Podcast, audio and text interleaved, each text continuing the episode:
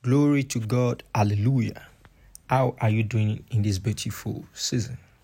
Today we take a good, great topic discerning seasons. John chapter 12, 21 to 23. The same came therefore to Philip, which was of Bethsaida of Galilee, and desired him, saying, Sir, we will see Jesus. Philip cometh and telleth Andrew, and again Andrew and Philip tell Jesus.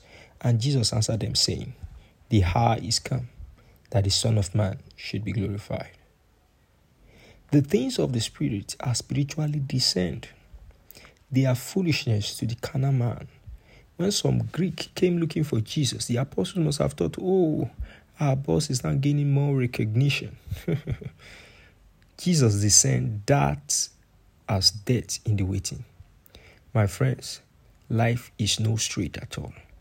If you read life just by your physical lens alone, you must be on a very long thing. You may be doing yourself a lot of harm. Physical realities are only products of finished tradings of the spiritual realm. Beware how you read life. The sons of Issachar were men that were able to discern times and seasons.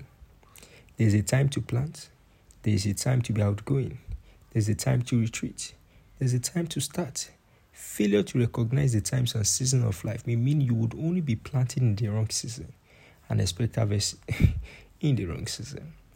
Certain seasons are only more beneficial for certain duties than the others. In fact, if you discern that it's a planting season, then you know you have to get to build yourself, equip yourself. But if you don't, you begin to hit when you are supposed to be planting.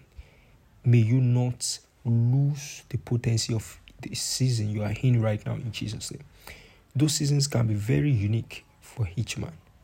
Hence, they need to have an ongoing relationship with God and be wary of, of copying another man's timetable. Prayer. Say, Father, who can make straight what you have made crooked? No one. Teach my eyes. I want you to confess this, please. And pray along. Father, who can make straight what you have made crooked? Teach my eyes to recognize times and seasons from the spiritual realm, so that I do not labor in vain.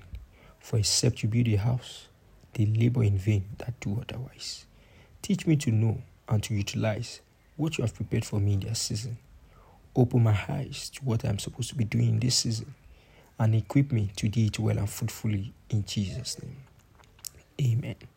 May the Lord equip you for the season you are in, and may you not run ahead of your Creator. In Jesus' name. Amen. Have a beautiful day. It's Living Streams.